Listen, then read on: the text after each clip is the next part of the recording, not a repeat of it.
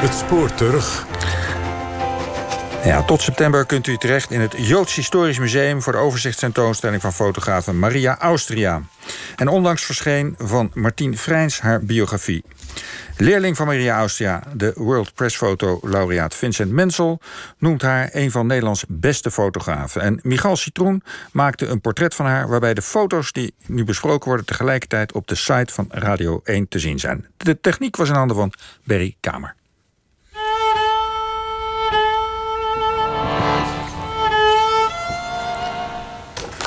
Een paar maanden geleden kreeg ik voor mij een bijzondere uitnodiging voor een opening van een tentoonstelling.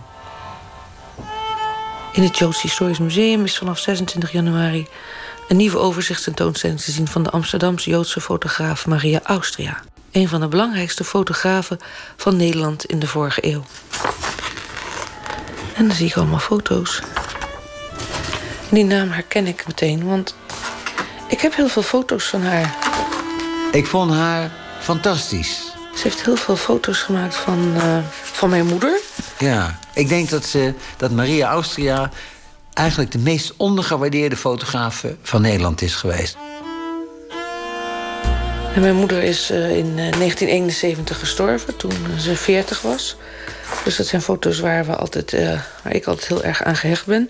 En vooral ook omdat het foto's zijn van een... Zoals de meeste mensen denk ik niet hebben van hun moeder. Maar ze is er afgebeeld als, uh, nou, als een fotomodel. Eentje daarvan met een werkelijk prachtige avondjurk. Met, uh, met, van die, met van die handschoenen, lange handschoenen, eentje in haar hand. Zit ze opzij. Echt heel erg mooi.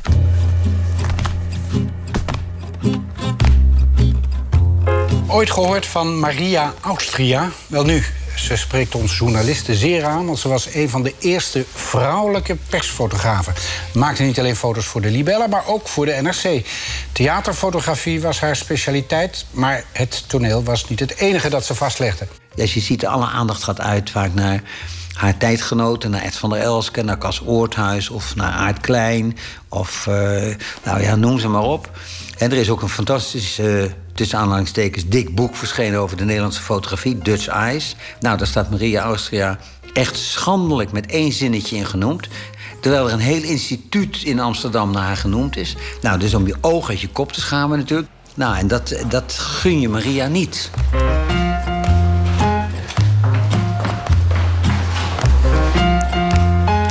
Dit is een foto uh, uh, toen ze heel jong was. Ik denk was ze 17 jaar. En dan zie je eigenlijk al dat ze de rolreflex heeft die ze haar hele leven lang gebruikt. Het is een um, dubbellensige camera. Bovenste lens is uh, voor te kijken, onderste lens is om te fotograferen. Ik maak een afspraak om naar het museum te gaan met Martien Vrijns. De biografie van Martien Vrijns vertelt het levensverhaal van fotografe Maria Austria aan de hand van ruim 700 van haar foto's. Van hem hoor ik dat Vincent Mensel, nou echt een van de meest beroemde fotografen van Nederland, dat hij het vak bij haar heeft geleerd. Rob de Vries, de toneelspeler, de, de grote verzetsheld en directeur van het Nieuw Rotterdamse Toneel hier in Rotterdam. Die sleurde mij op een dag uit mijn bed, want ik deed natuurlijk niks. Toen al die kunstenaars op de academie deden natuurlijk eigenlijk niks. En die zei, jij gaat bij Marietje werken. In 1937 is de Oostenrijkse Maria Östreicher 22 en volgt ze een opleiding aan de fotovakschool in Wenen. Bijzondere opleiding. Als een van de weinige vrouwen toen? Nee, als een van de vele vrouwen. Want dat is het bijzondere aan uh, de grafische lerend verzorgsanstalt... is dat um, in, zeg maar, tussen 1914 en 1918 zo'n 70% van de leerlingen vrouw was. En daarvan was ook nog driekwart Joods. En na de oorlog, na de Eerste Wereldoorlog, was gemiddeld zo'n, nou, wat is het, 35, 40 procent van de studenten was vrouw. Waarvan ook weer driekwart Joods. En eigenlijk eh, is dat ook heel bijzonder, want eh, de Weense shooting girls, zoals ze werden genoemd, eh, die zijn, er zijn een aantal beroemde fotografen uit voortgekomen.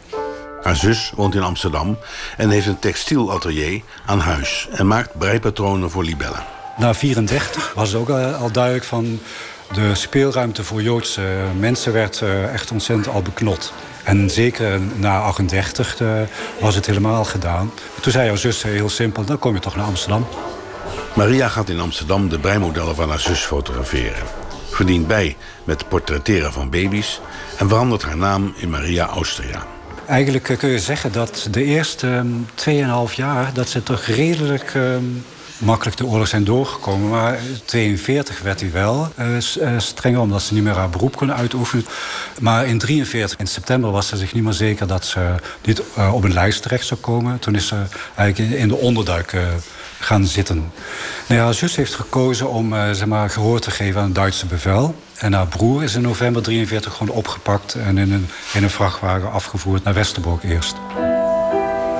En deze onderduik, dat is wel essentieel om te zeggen... deze onderduik is anders dan de onderduik in het achterhuis. En waarom ik het zeg, is omdat uh, zij actief waren in de onderduik. Ze deden verzetswerk, ze, deden, ze vervalsten paspoorten of persoonsbewijzen. Ze ging ja, couriersdiensten doen.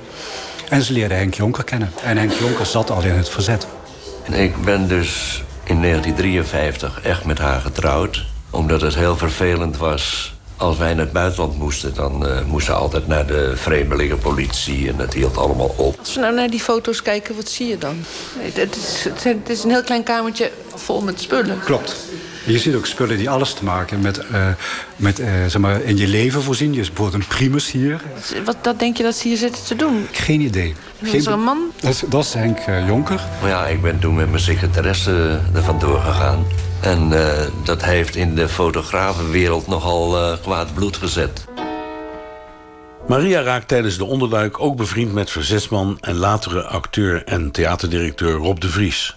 En uh, ik, ik, ik, groeide een beetje op in mijn jeugd bij, bij de familie de Vries... omdat ik met Joke, hun dochter, op school zat. En dat was mijn eerste vriendinnetje. En dus ik was heel veel bij de de Vriezen.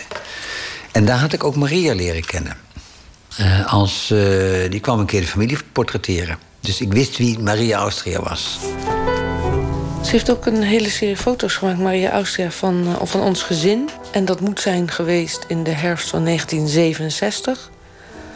Dat weet ik wel weer heel precies. Omdat ik kan zien dat mijn moeder net geopereerd is. En omdat het is ter gelegenheid van ons vertrek naar Amerika.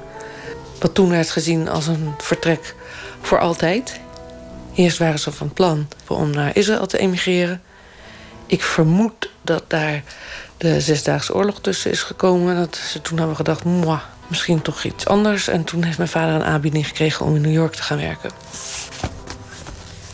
Vrijwel onmiddellijk na de bevrijding beginnen Henk Jonker en Maria Austria... met nog een aantal andere fotografen, zoals Paul Huff, een fotobureau. Ah, er was zoveel te doen na de oorlog. Ze noemen het Particam, een samenvoegsel van partizanen en camera. Een serie over kapotte bruggen, de IJsselbruggen. Nou ja, van alles was er uh, mis eigenlijk. Rotterdam, wat uh, plat lag. En, uh, en de wederopbouw die meteen begon. En, ja. ja, en zo ben ik op een dag... Ik was ook van de academie gestuurd. Welke kunstenaar wordt er niet van de academie gestuurd? En ben ik bij Marietje terechtgekomen. Iedere dag op en neer met de trein van Rotterdam om tien over acht. Sneltrein Amsterdam, uh, tien over negen. In Amsterdam, toen reden treinen dus gewoon nog op tijd. En die kwamen ook op tijd aan. En er was gewoon een sneltrein, die niet bestond al. En dan nam ik de lijn 2 naar de Willemsparkweg. En op 121 in de buurt stapte ik uit. En om vijf over half tien belde ik aan en deed Maria. Na drie keer bellen slaperig open. Uh, en dan uh, soms al met een sigaret in de mond. En dan uh, kon ik de boel gaan opruimen. En dan bleef zij nog een beetje rommel in de slaapkamer of boven.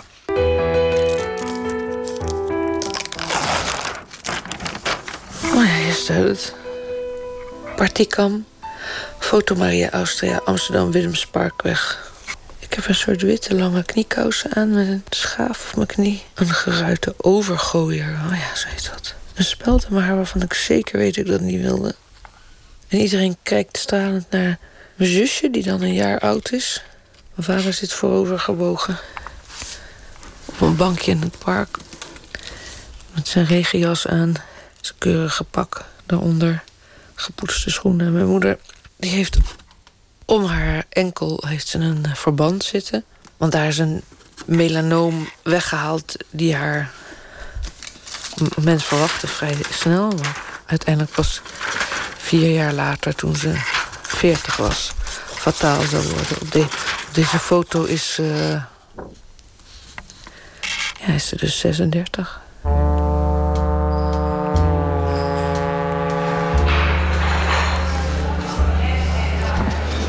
Ik denk als zij zelf, uh, dat had wel interessant, als zij zelf de, de, selectie van de beelden had gedaan, dat het er heel anders uit had gezien. Echt totaal anders. Je weet, je weet niet wat, maar dat ze uh, heel veel dingen gewoon niet, niet in het boek had gewild. Omdat die foto's niet goed genoeg zijn? Nee, omdat je gewoon een ander wereldbeeld uh, probeert te maken. En dit gaat eigenlijk alle kanten op en dat, dat maakt het ook zo goed. Ik blader uren door het boek. En ik vraag ook aan de Nederlandse fotograaf en schrijver... en columnist van de Volkskrant, Hans Aarsman... om het boek te bestuderen en te vertellen hoe hij naar de foto's kijkt. Hier dat onder, ja. Waar ze dan met uh, Henk Jonker ondergedroken zat in de, in de Vondelstraat. Ik kan blijven kijken naar die foto. Wat het, eigenlijk staat er alleen maar dingen die met voedsel te maken hebben op tafel. Dus, maar dan niet dat er een lekker brood ligt, maar gewoon een zoutvaatje. En, uh, en een uh, soort koffiepotje, maar er zit er weer niks in. Weet je, het ziet er de totale treurigheid en ja, niks te eten. Ik dacht eerst een beetje studentenkamer. Ja, maar... Student, ja maar ja.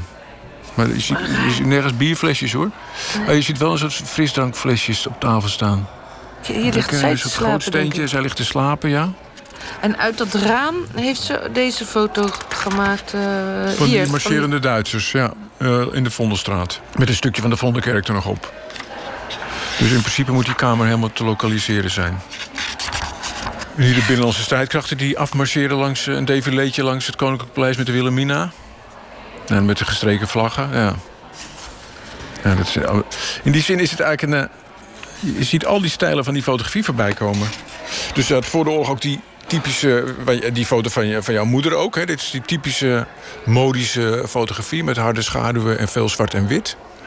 Dus het is, eigenlijk, het is gewoon een soort pandemonium van de fotografie... Bijna een eeuw.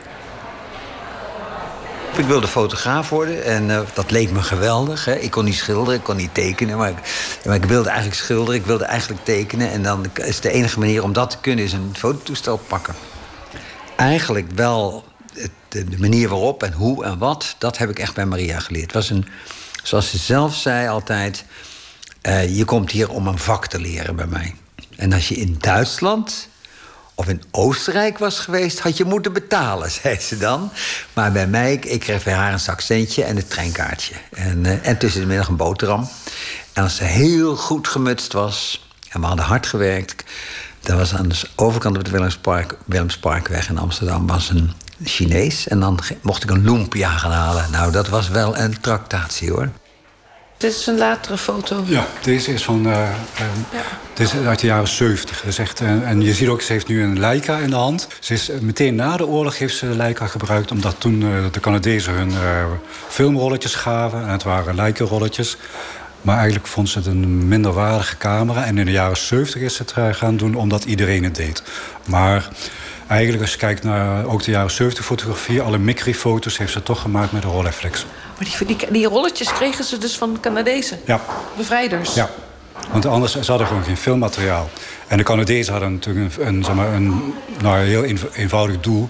Maak foto's. Uh, leg, uh, versla wat, er, uh, wat je ziet, wat er gebeurt. En dat heeft ze eigenlijk ook gedaan. Ze heeft zeg maar, kinderen met uitdemen gefotografeerd. Ze heeft ook gefotografeerd hoe dat mensen in de rij staan te wachten op voedsel. Dus ze heeft echt in Amsterdam heeft ze verslag uitgebracht van uh, ja, wat ze tegenkwam aan vernielingen. Ook, maar ook, ook vooral, ik denk dat zij vooral keek naar de mensen. Dus ze maakte foto's van mensen.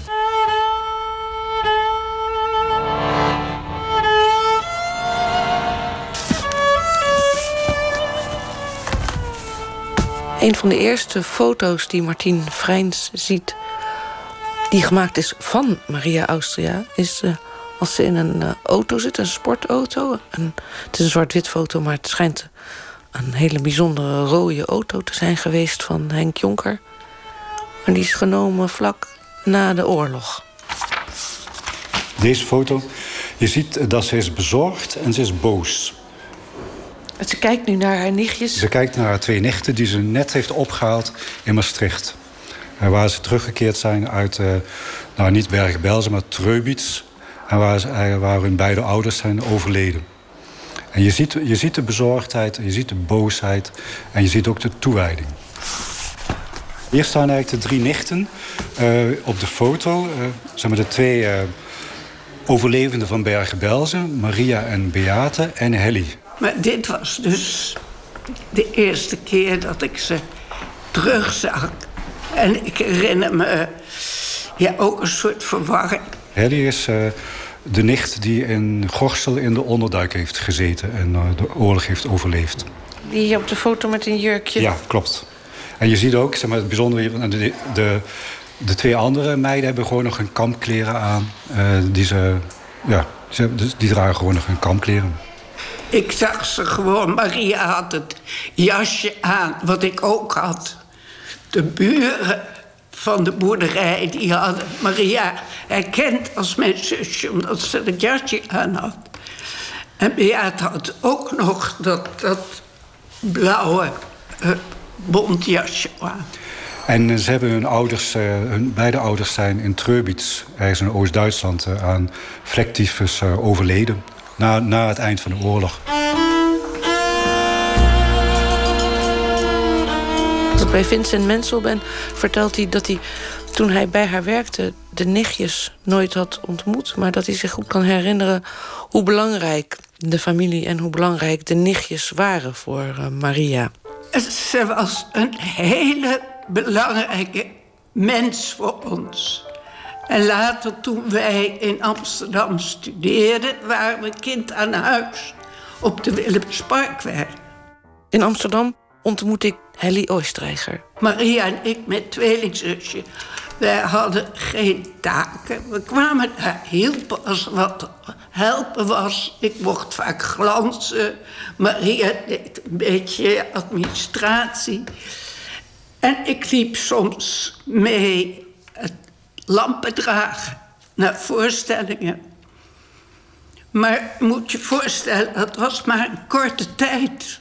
Want wij trouwden, we gingen naar Londen, kwamen terug, kregen kinderen. En zodra je kinderen hebt, wordt de verhouding anders. Maar Maria was voor mij een, vooral een, een hele wezenlijke persoon.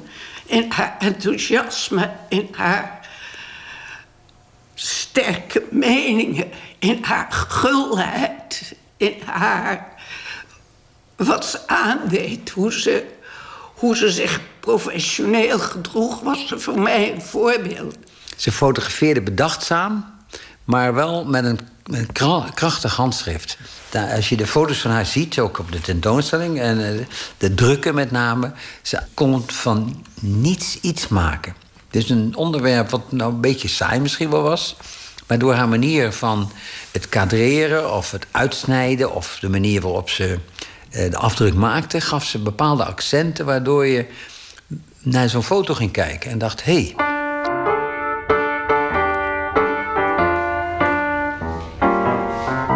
week na de oorlog uh, kan zij, uh, overlegt ze brieven aan het uh, binnenlands bestuur en aan de geallieerden. Het is een, ook al is ze Oostenrijk, ze is een goede vrouw, betrouwbaar, heeft in het verzet gezeten. zij verdient een perskaart, krijgt perskaart nummer 15. En zij kan dus eigenlijk heel snel aan de slag. In de eerste week na de oorlog bezoekt ze Westerbork, omdat ze haar zus wil zien.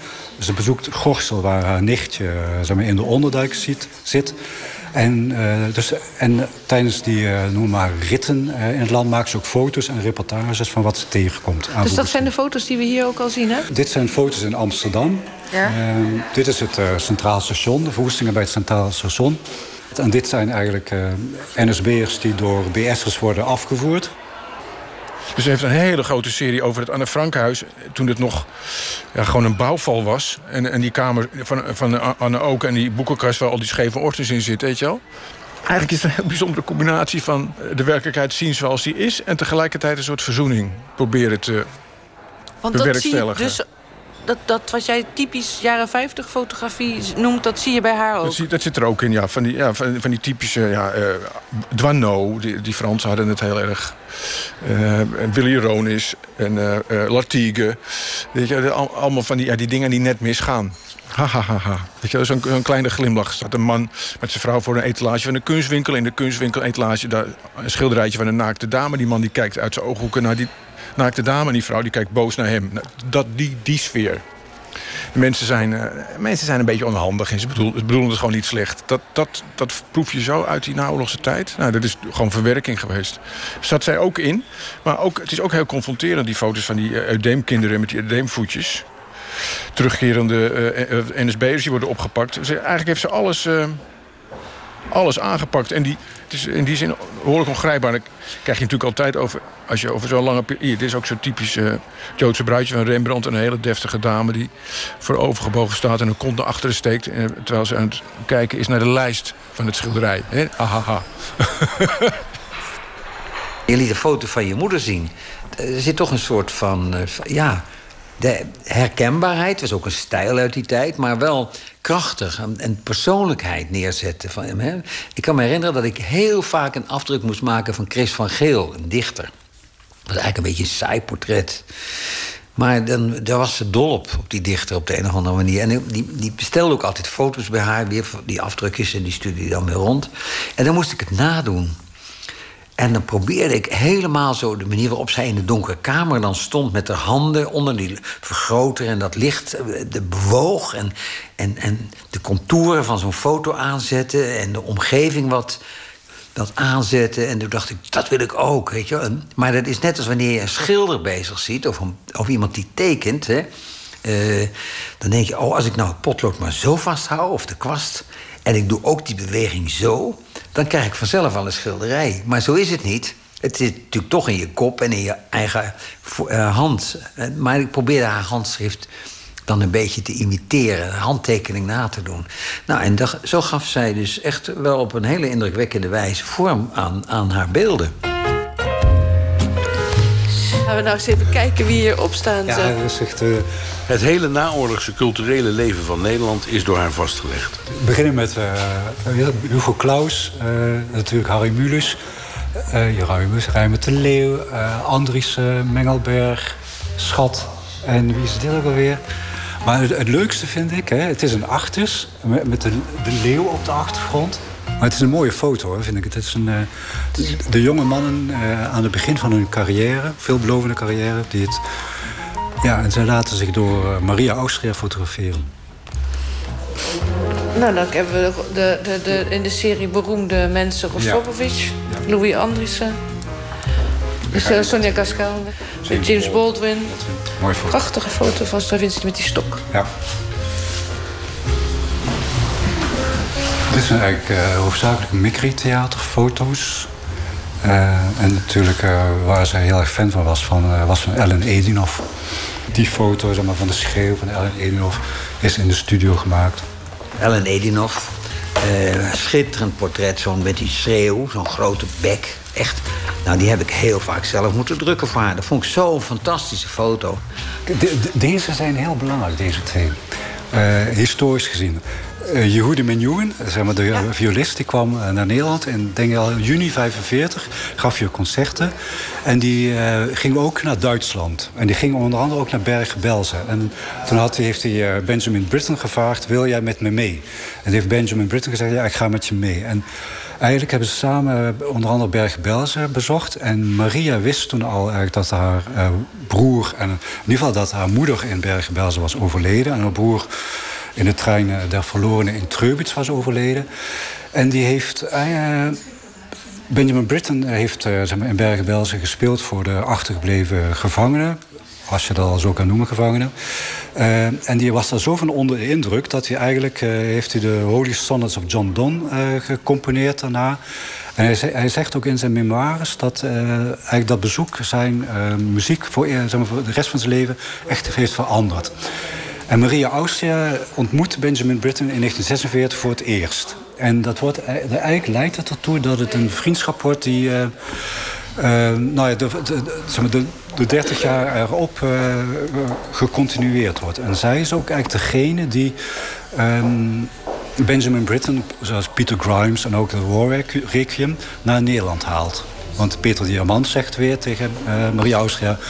Uh, als jij nou naar uh, Engeland gaat en je gaat uh, het festival bezoeken, luister naar en als je het goed vindt, dan ga ik het programmeren.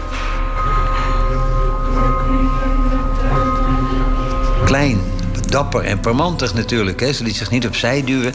Maar ze was heel onderdanig Maar dat was ook een tactiek. Naar op toneel bijvoorbeeld. Ik kan me een scène herinneren dat uh, bij het Nieuw Rotterdamse toneel.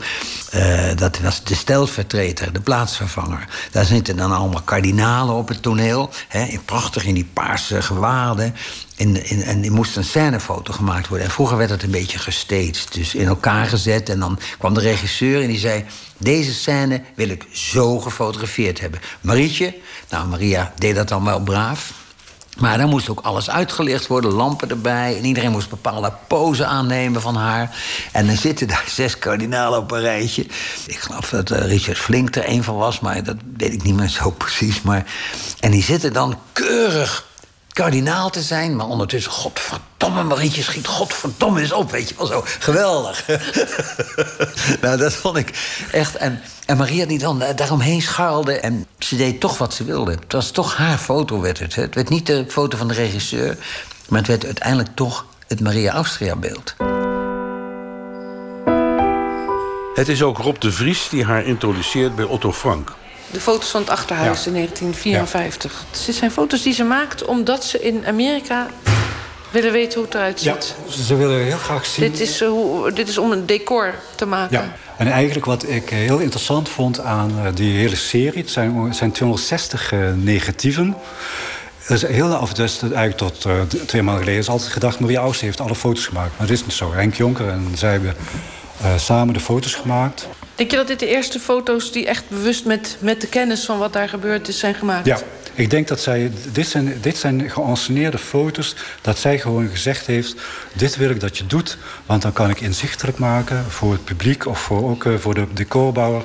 Uh, hoe, ziet, hoe, hoe, hoe werkt, hoe functioneert die Dus dat zijn gewoon de eerste echte foto's die gemaakt zijn daar? Ja, ja klopt. Dat waren de technieken. Dat je dan dacht, ja, dat gezicht van haar moet een beetje lichter. En dan zo wrijven en dan... Uh, uh, of nee, dat, uh, die koptelefoon die jij dan... dat moet een beetje donkerder nog. Nou, dan goed licht doordrukken. En dan in dat sapje weer kijken of het allemaal gelukt was. Nou ja, en dan de ene keer gooide je een velletje weg. En dan riep ze, weet je wel wat zo'n velletje kost? Dat was dan een gulden. Een gulden, nou, reken maar uit. Dat is best veel geld als je een grote afdruk maakte. Dus je moest ook nog je moest een proefstrookje maken. En moest je kijken of het goed was. Want je kon niet zomaar een velletje er doorheen jassen. Ze heeft hard gewerkt. En ze was een enorme vakvrouw. Dat was voor haar de foto. Dat hij vakmatig beeld gaf wat zij wilde laten zien. Geen artistieke tijd. Houdt ze nooit. Het was het vakmanschap. En ze heeft ook in die zin voor de fotografie gepleit. En ze was heel boos als haar afdrukken afgeknipt werden. Dus nu heel gewoon. Daar was ze kwaad over. En ze wilde ook haar naam onder de foto's. Het waren allemaal dingen die nog niet gangbaar waren. En daar heeft zij wel heel duidelijk stelling in genomen. Maar het zijn prachtige foto's, maar in wezen gaat het om het verhaal in de foto. En hoe het verteld is. En daar komt dan haar kwaliteit boven. Iets meer dan de platte werkelijkheid. De vreugde van de beweging, de vreugde van de kleuren. Ja, ik denk dan aan dansfoto's. Of zoals Martien zegt, ze kijkt naar mensen altijd. Hè? Ja. Ja, het is zeker zo.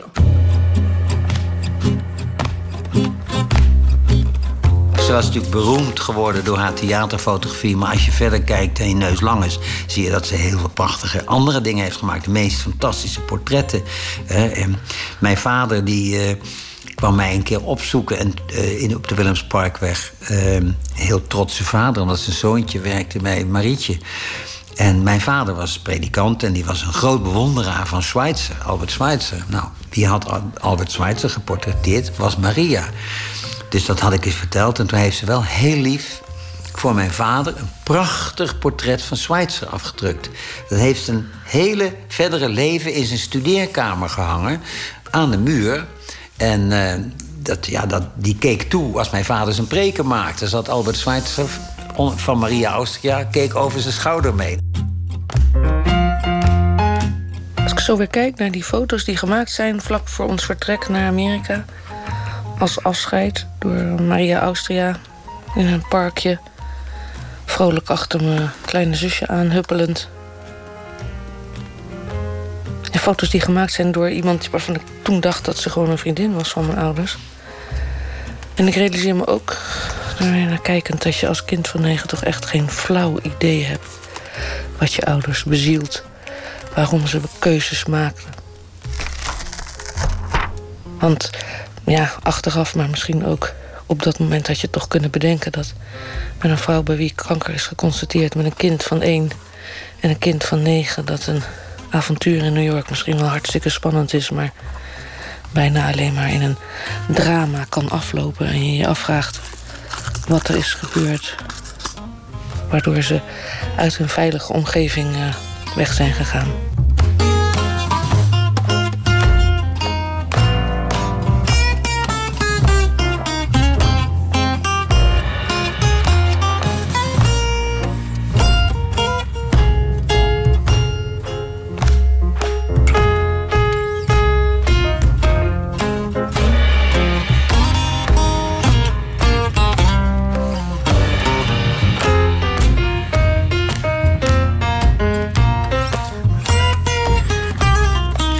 Was het spoor over fotografe Maria Austria... over wie onlangs ook een biografie is verschenen...